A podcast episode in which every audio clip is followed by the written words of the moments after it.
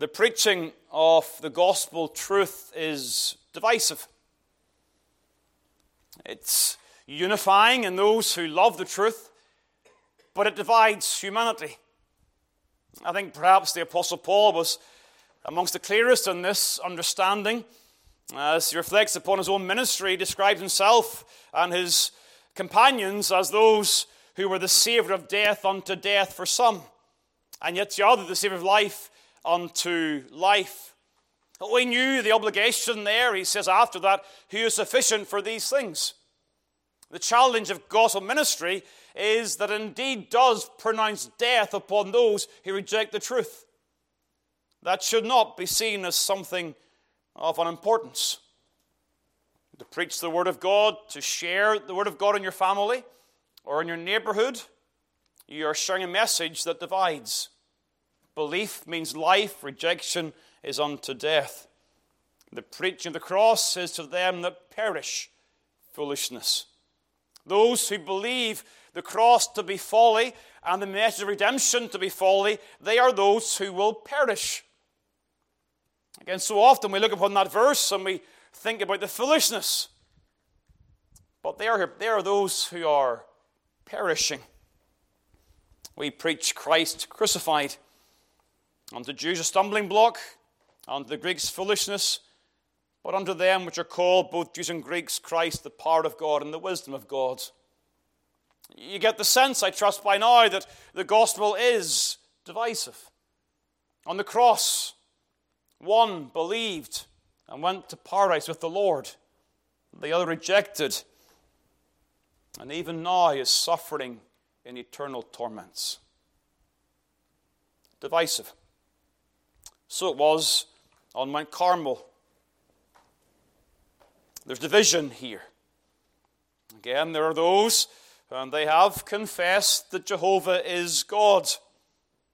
They've been confronted, I believe, with a fresh revelation of the mercy and justice of God. Again, please note verse number 36. It came to pass at the time of the offering of the evening sacrifice. Verse 38 The fire of the Lord fell and consumed the burnt sacrifice. The wrath of God is poured out upon the sacrifice and not upon the people. And the response of the people is to acknowledge the Lord, He is the God, the Lord, He is the God. Now we delight, at least I trust you do, you delight in the account of Mount Carmel. We love to tell our children the story. It's such a, a vivid narrative. What a scene it must have been. And perhaps you're even open to tell your unsaved neighbors the story.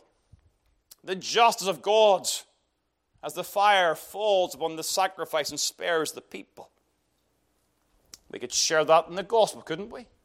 You could take your people in their mind's eye and say, Come with me, let's, let's walk together to Carmel. Let's see Elijah there, and let's see what God does upon that mount. But I wonder, will we stop at verse number 39? Thus far and no further. Perhaps with children, perhaps with unsaved neighbours. We don't particularly want to deal with the fact that each and every prophet of Baal is put to death at the brook Kishon. The brook Cherith brought sustenance. The brook Kishon brings down judgment. The gospel is divisive. We might skip quickly over verse 40 and run ahead to the coming rain. We, we like, you know, we like the thought of God's blessing. We'll see that. But even before we get to the rain, we've got to acknowledge that Elijah here is performing the work of a prophet of God. Note the verses. Verse number 40. Elijah said unto them. Verse 41 Elijah said unto Ahab, Verse 43 Elijah said to his servant. You have these three situations where Elijah brings a word to particular people at a particular context for a definite purpose. He is the prophet of God, speaking for God as God's instrument upon Mount Carmel on this day. Again, I'm always cautious about unduly spiritualizing situations like this But I do think we can see typologically here things that are true and typical of the ministry of the church. At least in, in picture form. Elijah as God's prophet, the church as God's prophet today in this world. There are things that are similar and things that overlap clearly. And so I'll seek to tread carefully, but I trust that by the end of the day you see the obvious parallels. You see, the first thing Elijah does here is he engages in the condemnation of false teaching. There's the condemnation of false teaching. Now, before I get to verse number 40, I want to go back a little bit and think about the mockery of Elijah earlier on in the chapter. Again, we, we looked at it, we thought about it briefly for a season. That Elijah engaged in mockery in verse number 27. It came to pass at noon that Elijah mocked them.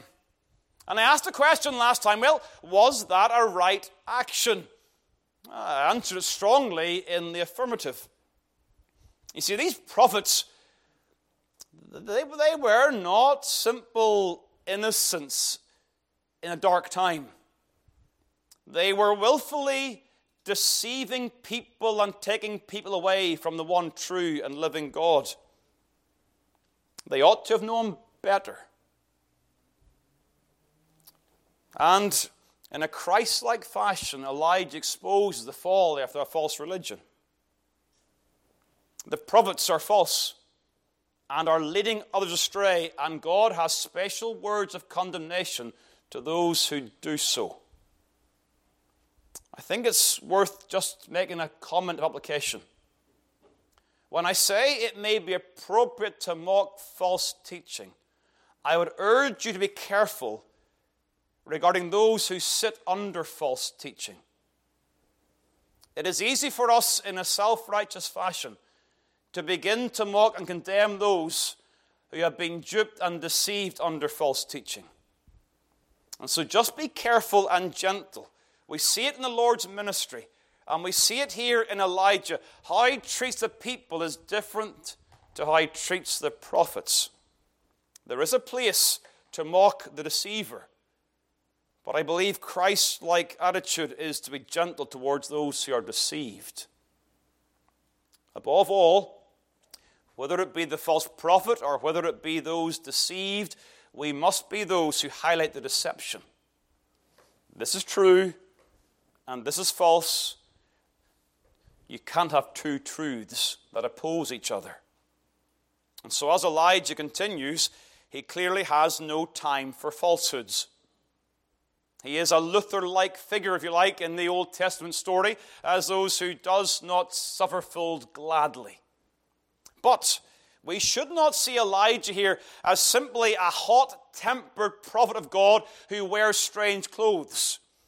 And sometimes we him in that regard. We look at him as well, that's just Elijah.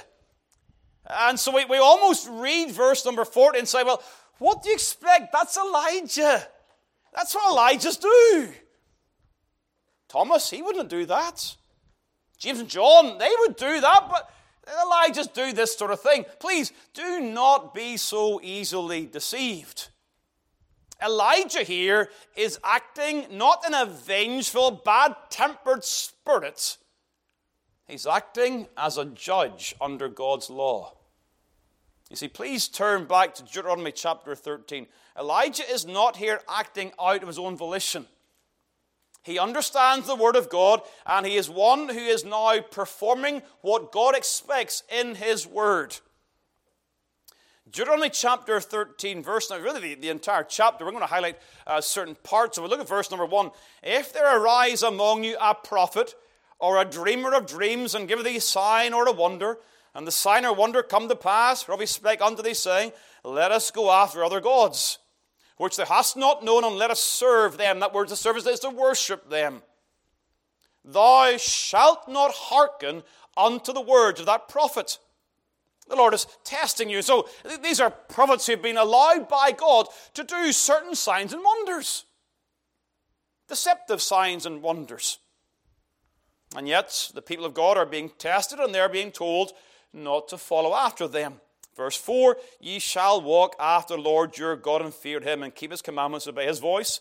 and you shall serve him and cleave unto him. This sense of intense loyalty to the Lord and not being deceived. But what happens? The prophet, verse number five. And that prophet or that dreamer of dreams shall be put to death. Because he has spoken to turn you away from the Lord your God he is to put to death. Verse 6 What if this prophet is a brother, a son of thy mother, or thy son, or thy daughter, or the wife of thy bosom, or thy friend, which is thine own soul? What if they entice thee secretly, saying, Let us go and serve other gods, which thou hast not known, thou nor thy fathers? What if the deceiver is not so much a prophet uh, as a person who's a near friend or member of your family? Well, verse 8 Thou shalt not consent unto him, nor hearken unto him Verse 9 But thou shalt surely kill him. Thine hand shall be first upon him to put him to death, and afterward the hand of all the people. And thou shalt stone him with stones that he die, because he hath sought to thrust thee away from the Lord thy God, which brought thee out of the land of Egypt from the house of bondage. You see, you get the scene now. Elijah here is acting as the prophet of God, the servant of God and he's bringing about the judgment of God for those who have deceived the people. And please note the words carefully. He says, verse 40 Elijah said unto them, Who? The people.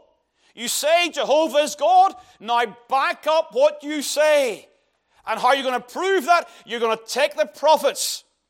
And yet, because Elijah is the prophet, it says in verse 40, they took them and Elijah brought them and slew them there. The people and Elijah are coming as one man upon all the falsehood.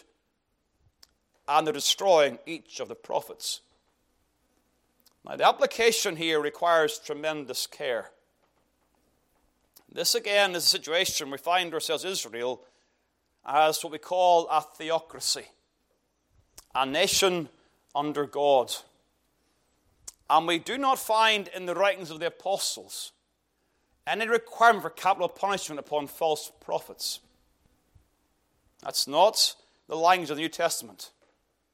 You see, if you want to know what we're to do, well, surely the desire of Elijah was to cast down imaginations and to cast down every high thing that exalted itself against the knowledge of God. That's Baalism, isn't it? Casting down imaginations, casting down everything that exalts itself against the knowledge of God. Well, what does Paul say how we do that? The weapons of our warfare are not carnal. So we're going to cast down these imaginations and we're going to oppose these things, but not in this fashion. We're going to do it through the preaching of truth and through the proper exercise of church discipline. We should also be careful as to how we include and who we include in the promise of Baal. You know, we are Reformed Christians. We certainly have come from a fundamentalist tradition. And the tendency sometimes has been to point the finger and say to everybody else, You're following Baal. And we treat some within the wider church as if they were guilty of Baalism. The Lord says, he that is not against us is on our part. Mark chapter 9. And the Lord says in Luke chapter 9, Forbid him not, for he that is not against us is for us. There is a need for care and discernment here. That we don't accuse true believers as being guilty of Baalism when we may differ over, with them over something uh, of a more secondary nature. Just be careful. You see, turn across to Luke chapter 9, please. Just example this, Luke chapter 9, it's, it's fascinating that in Luke chapter 9 we see Elijah actually referred to here. We, we came across this in our studies in Luke's Gospel, of course. It's a time when the Lord has turned his face to go to Jerusalem. He's on his last journey there uh, to suffer and to die for our sins. Messengers go before his face. Verse 52 they enter a village of the Samaritans, they make ready for him. But that village, verse 53, but they did not receive him because his face was as though he would go to Jerusalem. And when his disciples, James and John, saw this, they said, Lord, wilt thou that we command fire to come down from heaven and consume them even as Elias did? Now, the fire mentioned here is not the fire of Mount Carmel. It's the fire of 2 Kings chapter 1 regarding the groups of the 50s, the captains of the 50s. But the same sense is here. Surely it's about right that we were like Elijah. And the Lord says to them, Ye know not what manner of spirit ye are of. For the Son of Man is not come to destroy men's lives, but to save them. And they went to another village. Now, all I'm saying from this is that do not take the events of Mount Carmel and the destruction of these prophets and therefore use that as a reason to name and shame everybody else who doesn't agree with you. And to group all in the same sense, they're all guilty of Baalism. Just be careful, be discerning. But what we do learn from this situation, we learn a couple of things. We certainly learn the character of God. A God who is jealous for truth and jealous for the honor of his name. And a God who is jealous for the heart of his people. I was just thinking this over again this morning, just in sort of final preparation for the message today. And really humbled again by the fact that God takes false teaching so seriously because he cares for the hearts and the minds of his people. That's a glorious truth. False teaching matters because false teaching is harmful. I think of, again, what we saw this morning. We saw sheep going astray, and over in Jeremiah 50 is a verse My people have been lost sheep, their shepherds have caused them to go astray. There's this accountability of those who are false teachers, and they, they cause the people to go away. But God, He cares for His name and He cares for His people. He's also a God who understands the danger of error. You see, we have to consider the New Testament's teaching regarding false teachers. What does the New Testament teach us regarding false prophets? Two things. It's really very simple. Keep them out. First thing. Keep them out. And if they get in, put them out. It's not more complicated than that. Keep false teaching out, and if false teaching creeps in privily, get it out. You see, please turn across to 2 John and the verse number 7. 2 John, verse 7. This is the first of these things. So, what are we going to do? We're going to consider, you're going to think of verses like Timothy and Jude and uh, 2 John and 3 John, all, these, all various places where false teaching is referred to. Well, 2 John and the verse number 7 For many deceivers are entered into the world who confess not that Jesus Christ is come in the flesh. This is a deceiver and an antichrist. Again, there were those who were denying the true humanity of the Lord Jesus. And we'll see more of that uh, tonight. He says this Look to yourselves, that we lose not those things which we have wrought, but that we receive a full reward. Whoso transgresseth and abideth not in the doctrine of Christ hath not God. He that abideth in the doctrine of Christ, he hath both the Father and the Son. Here's the key. If there come any unto you, and bring not this doctrine, receive him not into your house, neither bid him Godspeed. Now, the reference to the house there may well be a reference to house churches. And so the idea is if some false teacher comes along and they're not holding to the orthodox truth regarding Christ, his person, his work, don't let them in. Keep them outside the door. Don't give them an ear or an opportunity to give the ear of the people of God. You've got to guard the people's hearts. Now, I read this verse today, and I must confess, this verse is such a responsibility.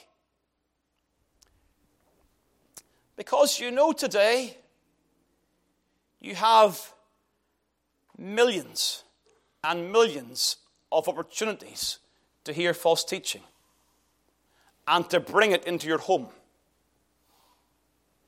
We're in the day if all manner of social media devices. Used to be perhaps you had a radio, and you may have somebody in the radio teaching falsehood. So you turn the radio off. And then, of course, it goes on towards the television. You know, those who can afford a television ministry are generally speaking not teaching truth. It's not universal. Please, please. I'm not going to lump everything with Baalism. I'm trying not to do that. But in general terms, there's an awful lot of false teaching on the television screen even today. But then you go from that. Anybody can make a podcast. It's not difficult. Anybody can record themselves on their phone and share a TikTok or a YouTube or whatever else they do. You can, you can do all of that so very, very easily. And, you know, if you show an interest to religious things on your social media, well, they will give you more religious things. But the algorithms of Facebook and YouTube are not discerning of truth. And so a label of Christian will be enough to allow you to hear that particular thing. And you may listen to it. And you may listen to someone and you agree with them politically. But they deny Christ. And they deny the gospel. We live in a generation that 2 John verse 10 has an obligation that is so challenging so all I can do is seek to preach truth and encourage you. If something doesn't smell right, ask somebody who may know. Be discerning. Be careful. Be aware of those people your children are listening to and embracing. Be aware of the danger of error. If false teaching comes to the door, what are you going to do? You're going to keep it out. You're going to keep it out. Well, what happens if it gets in? Well, turn back to Titus chapter 1. Again, we've very, very clear instruction here. As Elijah had clear instruction in his day, we also have very, very clear instruction. Titus chapter 1.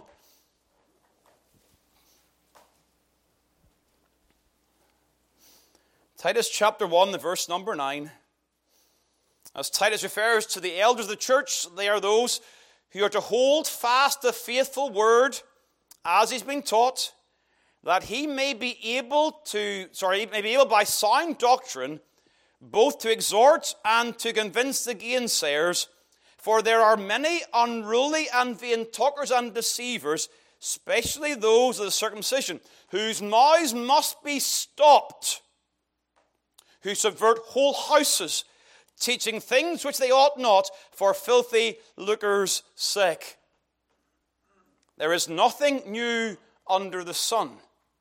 But it is the duty and the responsibility of the elders of the church to teach the sound doctrine in such a way they can exhort and convince those who are deceiving. Now, please note, this is not minor doctrinal error. They are described as vain talkers and deceivers. They are those of the circumcision, akin to Galatians chapter 1, who teach another gospel and who must be anathema. This is not the situation where you have minor level disagreement on some matter of theology. These are things regarding the soul. And yet, the teaching is not to put them to death, but to teach sound doctrine, to expose them, and to deal with them so that their mouths are stopped. You go across to 2 Timothy chapter 2, back a couple of pages. We saw this in our studies in 2 Timothy. Where Paul tells Timothy, shun profane and vain babblings, for they will increase unto more ungodliness. And their word will eat of the hanker, as a canker, sorry, of whom is Hymenaeus and Philetus, who concerning the truth have erred. What do you do? You're to shun that. You're to avoid it. You're to keep it out of the church. You're to have no fellowship with the unfruitful works of darkness, but rather reprove them. And then one last reference, Second Thessalonians chapter 3. It was possible to teach about the second coming in a way that deceived. Again, a complex series of doctrines, yes. But Second Thessalonians chapter 3, now we command you, brethren, in the name of our Lord Jesus Christ, that ye withdraw yourselves from every brother that walketh disorderly and not after the tradition which you received us. Now, here, please, this is a different level.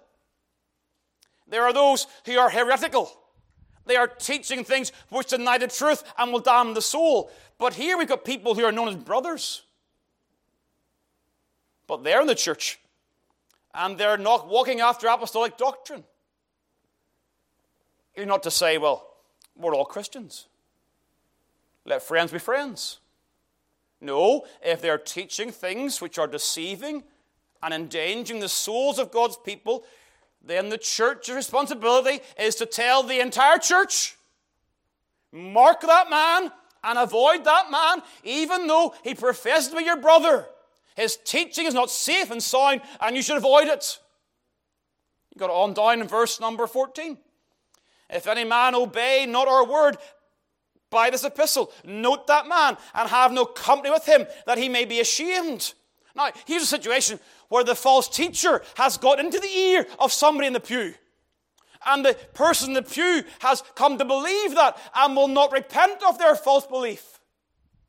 Not only do you withdraw yourself from the false teacher, you must withdraw yourself from those who believe that false teaching and won't repent of it.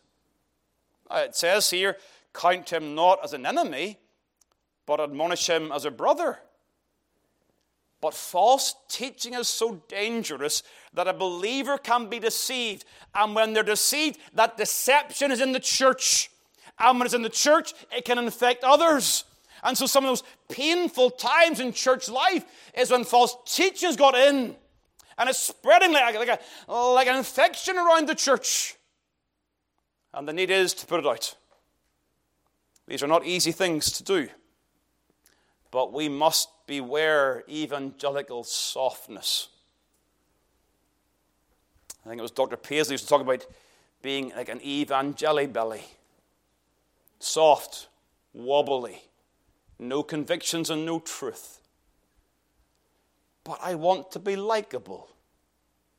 I don't want to deal with the hard things in the church when there's false teaching crept in. I, don't want to do all of that. Folks, I, I hate conflict.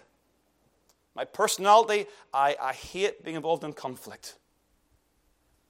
But truth matters. And the absence of truth is so dangerous. And the Proverbs of Baal make that point for us. And so I encourage you if there are people in your life and they are taking you away from the Lord, don't let them escape. Isn't that what it says? Let not one of them escape. If there's teaching in your life or people in your life and they're pulling you away from the Lord, zero tolerance. The Lord must be first. So you have this issue of the condemnation of false teaching. Secondly, you have the separation from unbelief. Again, please, I'm going to move more quickly in these last couple of points, and certainly point three we'll come back to uh, next Lord's Day in more detail. But we know the story well here, and I, and I want to try to take you back as if you were a child reading this story for the first time. And you, you don't know what's coming next. I wonder if you were a good reader of the story, you would uh, perhaps have, have, intensified the pitch of your voice and, and got somewhat quicker when you come to the fire, and the fire fell, and you, you get the idea. And the, the child is riveted at the idea of what God is doing. And then I wonder would the reader pause? Verse 41.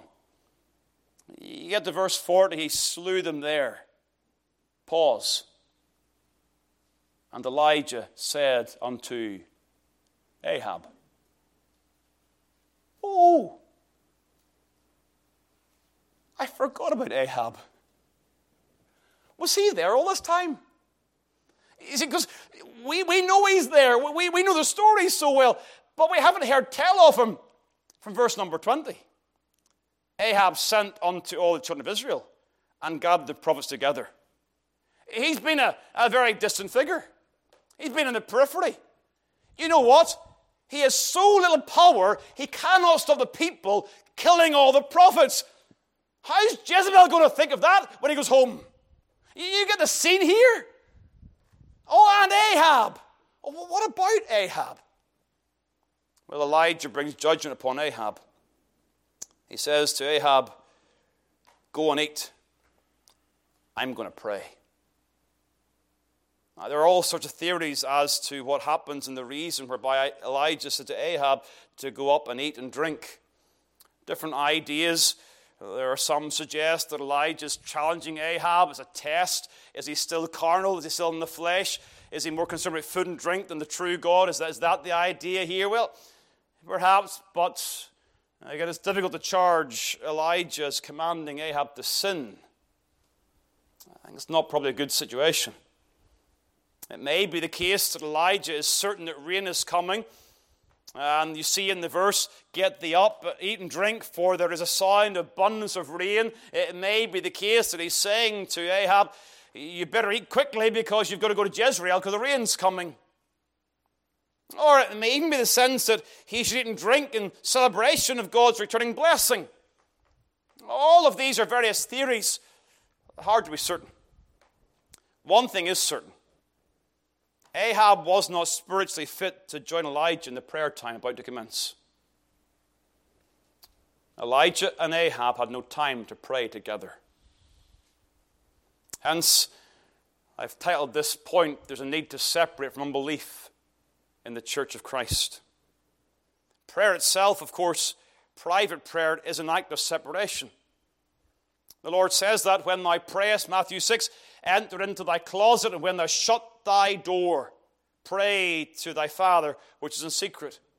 You see, prayer in secret as much work is done for the Lord. It's not for show, no one to impress, no fear of being misunderstood. Just open before the Lord.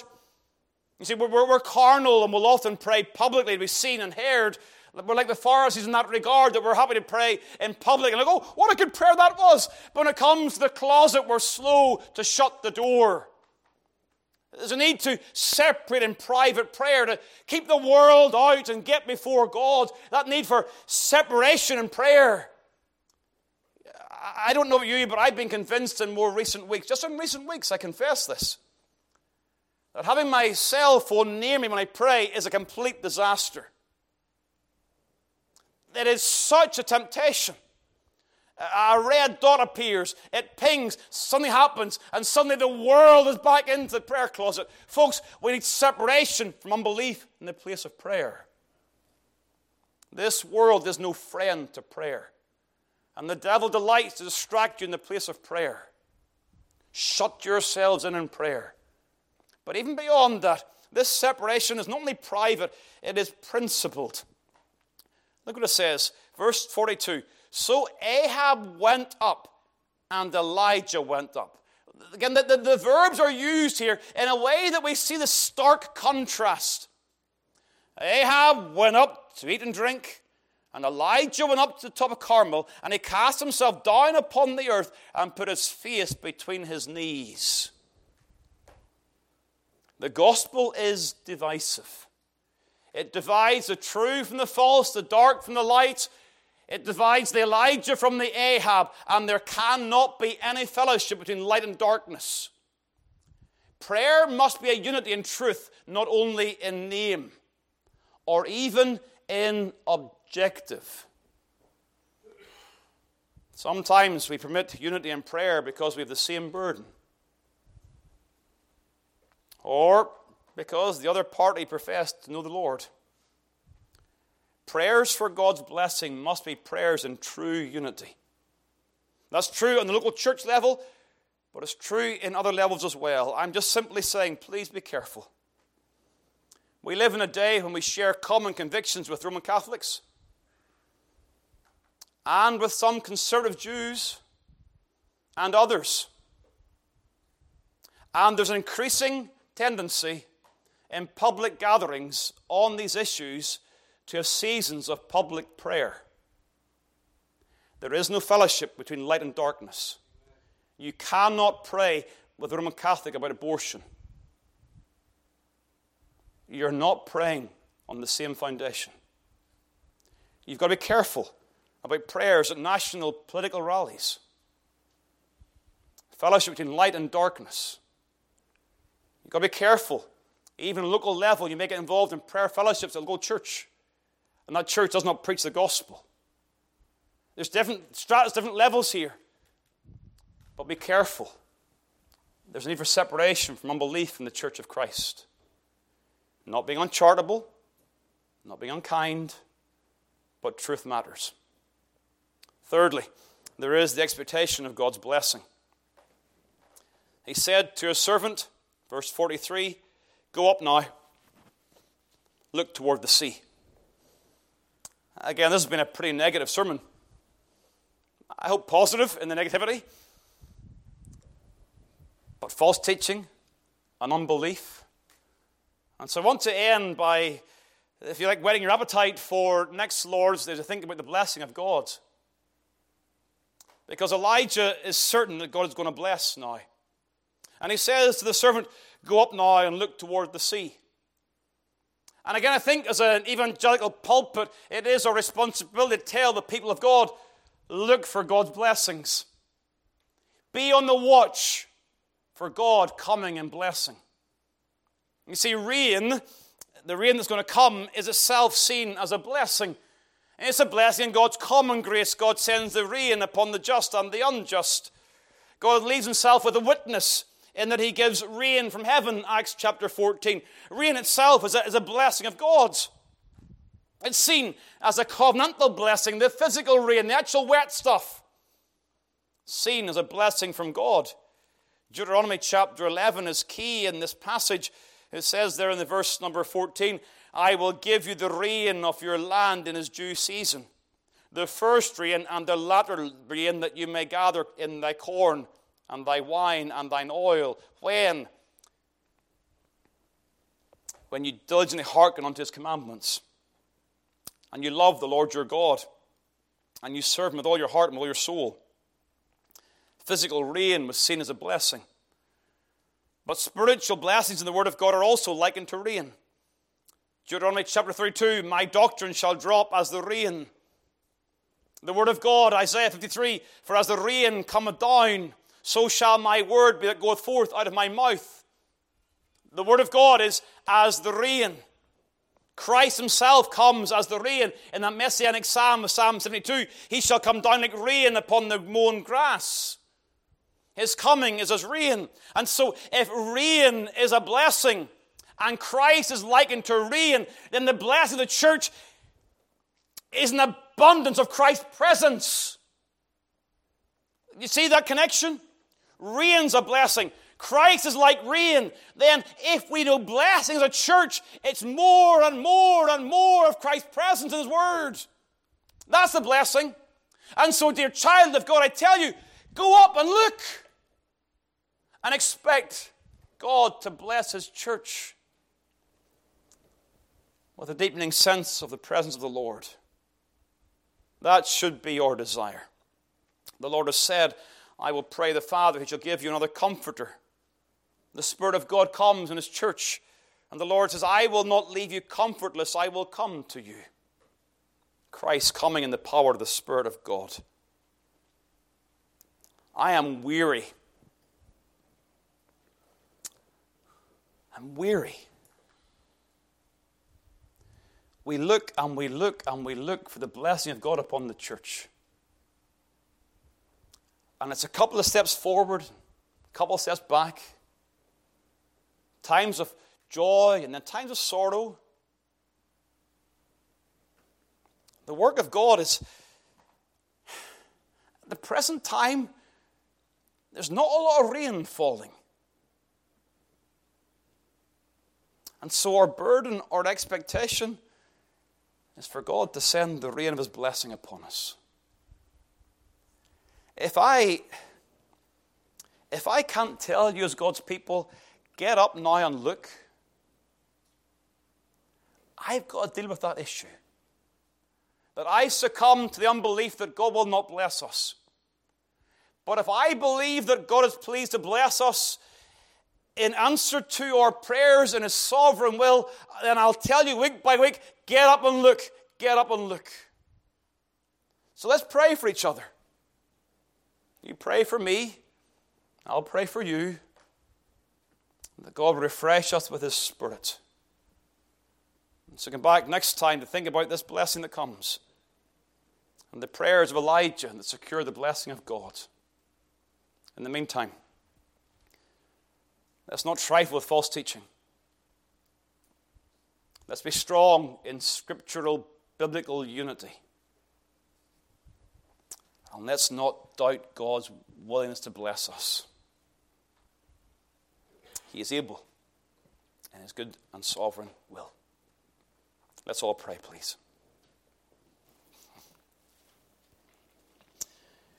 Eternal God and Father, we look to Thee in Christ's name. These are searching scriptures, and the application is not without complexity. Dear Father, we're living in an ungodly world, and eh, if we were to slay every false prophet, there'd be blood shed upon the streets. So much false teaching, so much error all around us.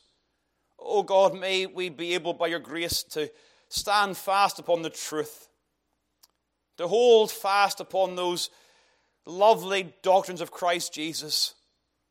Even as we come to consider tonight, Christ in the flesh, yet God over all. Oh Lord God, we pray you'd help us to delight in the gospel. That we would not, oh Lord, take our faith as a, as a matter of minimal importance. Just one other thing in our lives. Oh Lord God, help us to be wholehearted in our devotion to Thee. Deliver us from our sins, pardon our unbelief. Help us to look for your blessing as we pray in Christ's name and for His sake. Amen.